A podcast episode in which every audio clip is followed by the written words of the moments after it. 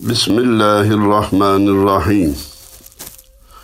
Elhamdülillahi Rabbil alemin. Ve salatu ve selamu ala Resulina Muhammedin ve ala alihi ve sahbihi ecma'in.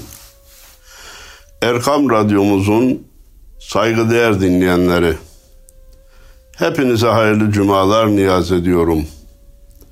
Cenab-ı Allah hayırları halk eyleyip şerleri def eylesin diyorum. Başımızdaki imtihanın kısa zamanda sona ermesini, ufukta görünen aşı nimetinin ve haber olarak duyduğumuz ilaç gelişmesinin bu sıkıntının sona ermesine vesile olmasını Cenab-ı Allah'tan niyaz ediyorum. Yine sohbetimizin başında değerli program arkadaşım Mehmet Hadi Duran'a selamlarımı, sevgilerimi ileterek başlıyor. Size yine tek yönlü hitap edeceğimi bildiriyorum. Hatırlarsanız bir ufuk turu serisine başlamıştık. Bugün de ufuk turu 6 diyoruz. Cenab-ı Allah hayırlara vesile eylesin. Bu turlarda dikkat lütfetmişsinizdir. Düşünce alemimizi, fikir dünyamızı zenginleştirecek, olaylara değişik açılardan bakmamızı temin edecek nakillerde bulunmaya çalışıyorum. Aldığım notları izah ederek size aktarmaya, sanki evinizde veya arabanızda imiş gibi sizlerle sohbet etmeye gayret ediyorum. Bizim programımız da zaten talim, taallum değil, sohbet programı. Başka bir ifadeyle sohbet, muhabbet olsun diyorum. Bugün ufuk turumuzun ilk levhası inişli, çıkışlı dünya. Dünyaya gelmişiz. Yücelerden aşağılara atılmışız. Yeniden Rabbimizi bulmakla görevlendirilmişiz. Dünya önümüze çıkmış. Mal, mülk, evlat, ıyal, ev, bark. Ne vazgeçebiliyoruz ne de bunlara dalınca mutlu olabiliyoruz. O aradaki ince yolu bulana ne mutlu onu alkışlıyoruz. Yunus'u görüyoruz. Mallar malını buldum dükkanım yağma olsun. Ballar balını buldum kovanım yağma olsun diyebilmiş. Son zamanlarda asrımızda günümüzde dünya, dünyalık, ev, bark, para, pul öyle bir önem kazanmış ki değerli dinleyenlerimiz tutsan da yakıyor, bıraksan da yakıyor. Vazgeçeyim desen muhannet var, geçim var, başkasına yük olmak çok zor bir iş. Borçlu alacaklı karşısında kalmak çok zor bir iş. Bırakamazsın. Tutayım deyip de mal, mülk, ev, bark, yazlık, kışlık dediğimiz zaman da bizi maneviyattan alıp götürüyor. Çok dünyevileştik. Dünyevileşmek de uhrevi, manevi, ruhi terakkiyi önlüyor. Gel de çık bu işin içinden. Üstad Necip Fazıl Çile şiirinde bu nasıl bir dünya hikayesi zor. Mekanı bir satı, zamanı vehim. Bütün bir kainat, muşamba dekor. Bütün bir insanlık yalana teslim diyor. Öyle bir dünya ki hikayesi zor. Gerçekten bugün dünyanın hikayesi çok zor. Çıldırmış bir dünyada, çıldırmış yöneticilerin devletleri idare ettiği bir dünyada ne yapacağımızı şaşırmış bir vaziyette yaşamaya devam ediyoruz. Allah güçlüklerimize kolaylık versin, sıkıntılarımızdan bir çıkış yolunu bize göstersin. son zamanlarda güya süper güç diye görünen Amerika'nın akıl, fikir, hukuk dışı uygulamaları, ben güçlüyüm istediğimi yaparım demesi, insanların ekmekten çok silaha yatırım yapmaları, tarımı ihmal edip çeşitli çarpışmalara bütçe ayırmaları, hele hele yağmurun azalıp suyun gittikçe azalarak evrensel bir ısınmanın bizi tehdit ediyor olması başlı başına düşünülecek ciddi dünya problemlerinden birisi. Ama bizi yine inancımız kurtaracak. İnne ma'al usri yusran fe inne ma'al usri yusra. Unutmayın ki her zorluktan sonra bir kolaylık vardır. Unutmayın zorlukların ardında kolaylık vardır. Ayeti kerimesi can simidi gibi imdadımıza yetişiyor. Bütün sıkıntıları bir tarafa atmamızı, yolumuza devam etmemizi temin ediyor. Allah imanımızı ve aklımızı muhafaza eylesin. Efendim bizler de biraz hayalciyiz galiba. Hiçbir problemimiz olmasın, borcumuz hastalığımız olmasın, güllük gülistanlık yaşayıp gidelim diye düşünüyoruz. Böyle bir dünya yok. La rahate fid dünya. Dünyada rahat yoktur. Onu arayan yorulur. Olmayanı arayan kendini yorar. Gerçeğini iyi anlamamışız, anlamamaktan geliyoruz. Üstad diyor ki, dağı tanıyan nasıl bilmez uçurumu? Madem ki yükseliş var, iniş olmaz olur mu? Dağı tanıyan, dağı kabul eden, uçurumu kabul etmemezlik yapabilir mi? Hayır. Madem ki yükseliş var, iniş olmaz olur mu? Maddi imkanlar bazen yükselir, bazen de inebilir. Şu anda içinde çektiğimiz sıkıntı öyle izah edilir gibi değil sevgili dostlar. İniş de olacak, çıkış olduğu gibi iniş de olacak. Sıhhat de bir gün inecek. Başka nimetler de yavaş yavaş zail olacak, yok olacak faniler elden gidecek. Bunu baştan kabul etmemiz gerekiyor. İşin garibi gündeme geldiği zaman dünyanın ve malın, mülkün, sıhhatin fani olduğunu kabul etmeyen kimse yok. Fakat elden çıkınca her birimiz vaveylayı basıyoruz. Efendim vay niye eksildi, vay niye gitti, vay niye yandı, vay niye böyle, böyle oldu, vay niye hastalandım. Bunları baştan kabul edip ona göre hareket edebilsek daha iyi olacak diye düşünüyorum.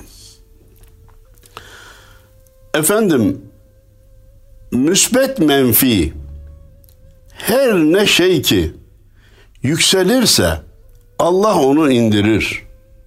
Her ne ki çok aşağı inerse Allah onu çıkartır. Bu dünya hayatında da böyledir. İmparatorluklarda da böyle olmuştur. Devletler hayatında da böyledir, şahıslar hayatında da böyledir. Öyleyse yukarıda olduğumuz zaman kibirlenip gururlanıp aşağıdakilere üstten bakma gibi bir hataya düşmemeliyiz. Aşağıda olduğumuz zaman da öldük, bittik, yandık, perişan olduk diye kahrolmamalı, moral bozmamalı, ümitsizliğe düşmemeliyiz. İndiren Allah çıkarır, çıkaran Allah indirir. Her inişin bir yokuşu, her yokuşunda bir inişi vardır. Buyurmamış mı atalarımız? Nimette şımarmak da iyi değildir. Sıkıntıda ümitsizlik de mümine yakışmaz. Kabul edecek ve bileceğiz ki inişli çıkışlı bir dünya hayatında yaşıyoruz. Zaman zaman yolumuz yokuşa vuracak, zaman zaman da inişe doğru kolaylıkla yürüyebileceğiz. Son zamanlardaki sıkıntıların üst üste gelişini de inşallah artık dip yaptık, çıkışa geçeceğiz diye yine ümide tebdil etmeye, ümit ile değiştirmeye gayret etmemiz lazım. Kibirleneni Allah indirir, tevazu ile hareket edeni Allah yüceltir. Hadis-i şerif mealidir. Hatta bunu anlatırken büyüklerimiz buyurmuş ki, farkında olsa da olmasa da her insanın boynunda iki tane ip vardır. İplerden biri alayı semanın en yücesine bağlı, diğeri de arzın dibine bağlı. Kim kafayı yukarı tutup da ben benim ben kimim derse Allah aşağıdaki ipi çeker onun başını aşağı indirir. Kim de mütevazi davranırsa yukarıdaki ipi çeker Allah onu yüceltir. Onun için böyle bir dünyada olduğumuzu, inişli çıkışlı bir hayatı yaşamak mecburiyetinde olduğumuzu bilelim de çıkış önümüze yokuş geldiğinde moralimizi bozmayalım, inişe geçtik diye de şımarmayalım diyoruz. Sonra ufuk turumuzda yeni bir levha görüyoruz. Kur'an insanlığın can simidi. Hemen parantez açayım. Biz İslam deyince sadece Kur'an'dan ibaret kabul etmiyoruz. Kur'an bize yeter, Kur'an Müslümanlığı diyenleri şiddetle reddediyoruz. Buradaki Kur'an'dan maksat Kur'an sünnet beraberce insanlığın can simididir, kurtuluş reçetesidir. Bunun dışında uğraşan insanlar sıkıntıdan, depresyondan ve çıldırmaktan, intihar etmekten başka bir yere gitme ihtimalleri yoktur. Hani iki de bir gündeme geliyor. Bizi din mi geri bıraktı? Bak Avrupalılar nasıl ilerledi? Avrupa şu anda zirveyi yaşıyor. Biz onların gölgesinde kaldık. İslam alemi sürünüyor. Yahu Avrupa ilerledi de ne yaptı? Gökdelen yapmak, Ay'a, Merkür'e, uzaya füze göndermek insanı mutlu kılan şeyler değildi. Yine dönün bakın bir mutluluk kırıntısı varsa İslam alemindedir. Bir mutluluk e, levhası varsa yine Türkiye'dedir. İnanın, itimat edin. Ne Avrupa'da ne Amerika'da insanlık kalmamış, yuva kalmamış, evlat ana, evlat baba ilişkisi kalmamış, sefilleri oynuyorlar. Ben bunu defalarca dile getiriyorum. Ta ki şu batı hayranlığından kurtulalım. Huzur bizde, mutluluk bizde, Kur'an bizde, sünnet bizde. Bunların kıymetini bilelim diyorum. Şarkı bizde, şeytan yeter gazelin. Anneler, babalar, evlatlar gelin demiş ya üstad. Şeytan gazelini sustursun. Bizde musikinin en güzeli var. Dedik ki Kur'an ve sünnet bizim can simidimiz. Üstada kulak veriyoruz. Hasta olsam ilacım, çorbam, sütüm o kitap. Su üstünde yeleğim, gökte paraşütüm o kitap. Allah rahmet eylesin. Hasta olsam ilacım, çorbam, sütüm o kitap. Aç parantez Kur'an ve sünnet. Su üstünde yeleğim, denize düşünce hani can yeleği var ya o. Gökte ise paraşütüm o kitap ve sünnet. İşte ona sahip olan ne denizde boğulur ne karada düşer ölür. İki dünyada da mutlu olur ama illa bu dünyada sıkıntı çekmeyecek diye bir şey yok. Bu sıkıntılar nimetlere dönüşecek ve sonunda elhamdülillah dedirtecek. Bediüzzaman Said Nursi Hazretlerinin bir tespitini dikkatinize sunmak istiyorum. Nimetler elden gidince sonunda eyvah bırakır. Şunun vardı gitti, bunun vardı gitti. Eyvah geçen senelerde bundan daha iyiydim. Sıkıntılar, hastalıklar, boşlar bitince sonunda elhamdülillah bırakır. Elhamdülillah hastaydım iyileştim. Fakirdim zenginleştim. Borçluydum borcumu ödedim diye. Demek ki sıkıntılar da olacak ki onlar gidince insan Allah'ına hamd etsin, şükretsin. Efendim yolumuza devam ederken fikir çilesi diye bir levha daha görüyoruz. Tohum çatlar da kafa nasıl çatlamaz? Yeni odur ki solmaz, pörsümez, bayatlamaz. Yine neye işaret etti? Gelin el, kafamızı ellerimiz arasına düşünelim. Alıp düşünelim. Kur'an ve sünnet solmaz, pörsümez, eskimez, bayatlamaz ölçülerdir. Yeni diye bunlara söylenir. Hani bazılar diyor ya 1400 sene evvel gelmiş kitap niye değişmemiş? Bugün hala niye geçerli? Eskimiş bir hüküm. Haşa ve kella. Yeni odur ki solmaz, pörsümez, bayatlamaz. Efendim, tohumun çatladığını kabul ediyorsun. Ya şu kafayı da iyi kullan da içinden iman fışkırsın ve görünen dünyadan görünmeyen dünyaya inanmaya başla. Efendim hem 14 asır önce gelmiş hem yeni. Bunu nasıl anlayacağız? Hadisli şerifler de öyle, Kur'an-ı Kerim'in kendisi de öyle. Eğer insan anlamak için düşünürse anlaması kolay. İnkar etmek için düşünürse kabulü kolay olmaz. İnkarın yolları ona açılır. Efendimiz buyurmuştu. İyilikler iyilere kolaylaştırılır. Kötülükler de kötülere kolaylaştırılır. Anlamak mı istiyoruz? Hem uzun zaman devam edip de hem de yeni kalmanın ne demek olduğunu. Öyleyse güneşi düşünün. 5 milyar senedir görevini yapıyor.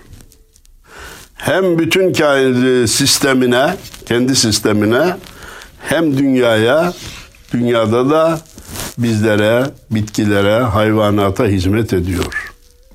Hiç geçerliliğinden, yeniliğinden bir şey kaybetmiş mi? Bu, bu sabah kaçıncı defa doğdu? Bunun hesabını bilmek bile mümkün değil. 5 milyar yıl olduğu tahmin ediliyor güneşin ömrünün. Yani yaratıldığı günden bugüne kadar. Kaç kere doğduğunu bilmiyoruz. Ama bu sabahki doğan güneşe eski diyebilir miyiz? Yıpranmış diyebilir miyiz? Gereksiz diyebilir miyiz? Bir şeyin uzun zaman ötesinden gelmiş olması onun eski, pörsümüş, bayatlamış olmasını gerektirmez. Güneş de belki milyarlarca defa tekrar doğuyor ama her doğuşunda tazeliğini, yeniliğini muhafaza ediyor. Dinleyelim. Allah Resul aşkıyla Allah ve Resul aşkıyla yandım, bittim, kül oldum. Öyle zayıfladım ki sonunda Herkül oldum diyor. Çıkın işin içinden. İşte fikir çilesi dedik ya levhanın adına. Allah Resul aşkıyla yandım, bittim, kül oldum. Öyle zayıfladım ki sonunda Herkül oldum. Eskimiş, bitmiş vesaire diyenlere güler geçerim diyor. Ben kendimi erittim, sonunda Herkül oldum. Allah'a ve Resulüne, kitaba ve sünnete teslimiyetle ben aradığımı buldum, sonsuza el attım, ölümsüzlüğü yakaladım diyor. Ölümsüzlük bu dünyada ebedi yaşamak değil. Öldükten sonraki hayatı kazanarak kabrin kapısını gülerek açabilmektir.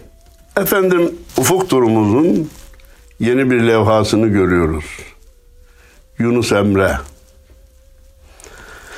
Yine üstadın sonsuzluk kervanı dedikleri dediği büyüklerden, velilerden, dervişlerden birisi. Dikkatinizi istirham edeyim. Yunus mürşid olmamış. Hep derviş olmuş, derviş kalmış. Hatta zaman zaman kendi kendine Sen derviş olamazsın. Sen hakkı bulamazsın. Derviş bağrı taş gerek. Gözü dolu yaş gerek. Koyundan yavaş gerek. Sen derviş olamazsın demiş. Sövene dilsiz gerek, vurana elsiz gerek, derviş gönülsüz gerek, sen derviş olamazsın diyerek dervişliği bile ulaşamadığı bir makam olarak görmüş ama bize göre derviş hem olmuş hem de dervişliğin hakkını vermiş bir zattır. Kısa hikayesini arz edeyim ki çoğunuz bilirsiniz. Yunus'un köyünde kıtlık oldu. İşitti ki bir zat büyük bir zat gelene gidene ihtiyacı olana Hacı Bektaş Veli ismindeki bu büyük zat buğday veriyor. Hayvanlarını aldı. Hacı Bektaş Veli'nin dergahına gitti. Dedi ki efendim köyümüzde kıtlık oldu. Siz de ihtiyacı olanlara buğday veriyor musunuz? Ben de buğday istemeye geldim. Hacı Bektaş Veli Hazretleri işte bir velinin nuruyla bakınca Yunus da bir maden gördü. O başka buğday isteyenlere benzemiyordu. Ona dedi ki, evladım buğday mı istersin, himmet mi istersin? Yunus himmeti ilk defa duymuş. Ne olduğunu da bildiği yok. Dedi ki efendim bizim buğdaya ihtiyacımız var. Himmet nedir ne değildir bilmem ama ben buğday istiyorum. Bizim buğdaya ihtiyacımız var dedi. Peki evladım tercihi sen yaptın dediler ve hayvanlarının üstünü götürebilecekleri kadar buğdayla yüklediler. Köyüne dönerken Yunus düşündü. Dedi ki ya bu himmet denen şey nedir ki acaba? Buğdaya denk olmasaydı onu mu onu mu diye tercih teklifi gelmezdi bize. Hani bir insana otomobili mi tercih edersin, bir yumruk kadar taşı mı tercih edersin denmez. Ama şu otomobili mi bu otomobili mi tercih edersin derken birbirine denk yakın olan iki nimet, iki nesne gösterilir. Buğday mı himmet mi denildiğine göre bu himmet de çok kıymetli bir şey olması lazım. Döneyim de tekrar himmet isteyeyim bu buğdaydan vazgeçeyim dedi. İşte buna inkılap denilir. İhtilal denilir. Nefs karşısında darbeyi yapabilme denilir. Döndü, Hacı Bektaşi e, Veli Hazretlerine vardı. Dedi ki efendim ben yanılmışım. Alın buğdayınızı da bana himmet verin. Hacı Bektaşi Veli bir murakabeden sonra dedi ki evladım senin kısmetin bizden kesildi. Taptuk emre var. Ona gideceksin. Ondan ne alabilirsen ondan alacaksın. Taptuk emrede iki gözü ama olan bir başka mürşit idi. Gitti ona kapılandı. 40 yıl dergaha dağdan odun taşıdı. İki gözü ama olan Tapduk Emre gelen odunları eliyle e, kontrol ediyor ve hepsinin düz olduğunu görüyordu. Evladım dağda hiç mi eğri odun yok ki hep düz odunları getiriyorsun deyince dedi ki efendim sizin kapınızdan içeri odunun bile eğrisi girmez. Bundan mürşidi çok memnun oldu. Bir parantez açalım. Yunus Emre konusunda inceleme yapanlar diyorlar ki akademik çalışma yapanlar diyorlar ki buradaki Yunus'un getirdiği odun bildiğimiz dağdaki odun değil. Dergaha ne kadar derviş çağırdıysa, ne kadar arkadaşını çağırdıysa, getirdiyse, ders aldırdıysa hepsi de dürüst çıktı. Hiç ihanet eden olmadı. Dergahı kötüye, menfaatine kullanan olmadı diye bugün bazılarının kulaklarının çınlaması gereken bir yorum yapıyorlar ki dergahlardan dünyevilik beklemek eğriliktir. Dergahları dünyevi maddeye, menfaate alet etmek bir eğriliktir. Dürüst olmak, düz olmak, odun gibi, cetvel gibi düz olmak mecburiyetindeyiz. Eğri kütükten doğru kereste çıkmaz. Kütüğü düzeltmek mecburiyetindeyiz. Üzgünüz. Dikkat etmek mecburiyetindeyiz. Bir hatamız tasavvufa veya İslam'a hamlediliyor. Ona yükleniliyor. Ona gölge düşürmesine sebep oluyoruz. Cenab-ı Allah hayırlara muvaffak eylesin, şerlerden muhafaza eylesin, nefis ve şeytanın şerrinden emin eylesin deyip parantezi kapatıyorum. Sonra aradan bunca zaman geçmesine rağmen Yunus kendinde bir farklılık görmedi. Dedi ki ya ben şu kadar senedir bu dergaha hizmet ediyorum bir farklılık görmedim. Öyleyse ben buradan ayrılayım dedi. Bu kapıyı başka daha beklemenin ne alemi var? Mürşidinden izin istedi. Onlar da mürşitlerin ne zaman ne, ne yapacağı pek belli olmaz. Bir başkası olsaydı veya biz olsaydık yok evladım gitme sen burada şu kadar hizmet ettin işte dur bakalım neler olacak bir bekle filan deriz. Peki evladım dedi. Yunus köyüne dönerken yolda iki arkadaşı yol arkadaşı oldu iki kişi. Beraber gidiyorlarken sözü kısa tutmak için söylüyorum. Bir dua münasebetiyle Yunus kendisine birçok nimetin nasip olduğunu fakat kendinin bu nimetlerin farkında olmadığını başka bir ifadeyle de mürşidinin o nimetlere takılıp kalmasın diye nimetleri perdelediğini o yolculukta gördü ve tekrar döndü. Tapdun dergahına döndü ama ben geri geldim ben döndüm demek kolay değil. Tapduk Emre'nin hanımına ana sultana dedi ki ana ben geri geldim ama efendime kendimi nasıl arz edeyim bana yardımcı ol. Ana sultan dedi ki biliyorsun efendinin iki gözü ama sabahleyin başını e, e, kapının eşiğine koyacaksın. O abdest almaya giderken ayağı sana takılacak. Bu kim diye soracak. Ben de Yunus diyeceğim. Eğer hangi Yunus derse bil ki seni defterden silmiştir. Yok eğer bizim Yunus mu derse demek ki hala gönlündesin, dergaha kabul edecek demektir. Yunus tarif edilen formülü uygulamaya karar verdi. Kafayı kapının eşiğine koydu. Sabah oldu, Tapduk Emre abdeste gidecek ama Yunus'un kalbi kuş gibi çırpıyor. Hangi Yunus mu diyecek, bizim Yunus mu diyecek. Geldi ayağa takılıp da kim bu deyince Ana Sultan Yunus dedi. Bizim Yunus mu deyince bütün dünyalar Yunus'un oldu. Tekrar dergaha kabul edildi. İşte elimizdeki Yunus divanını söyledi. Üstad Necip Fazıl Kısakürek de Yunus Emre'ye hayran, hayran olduğu dervişlerden birisi de o.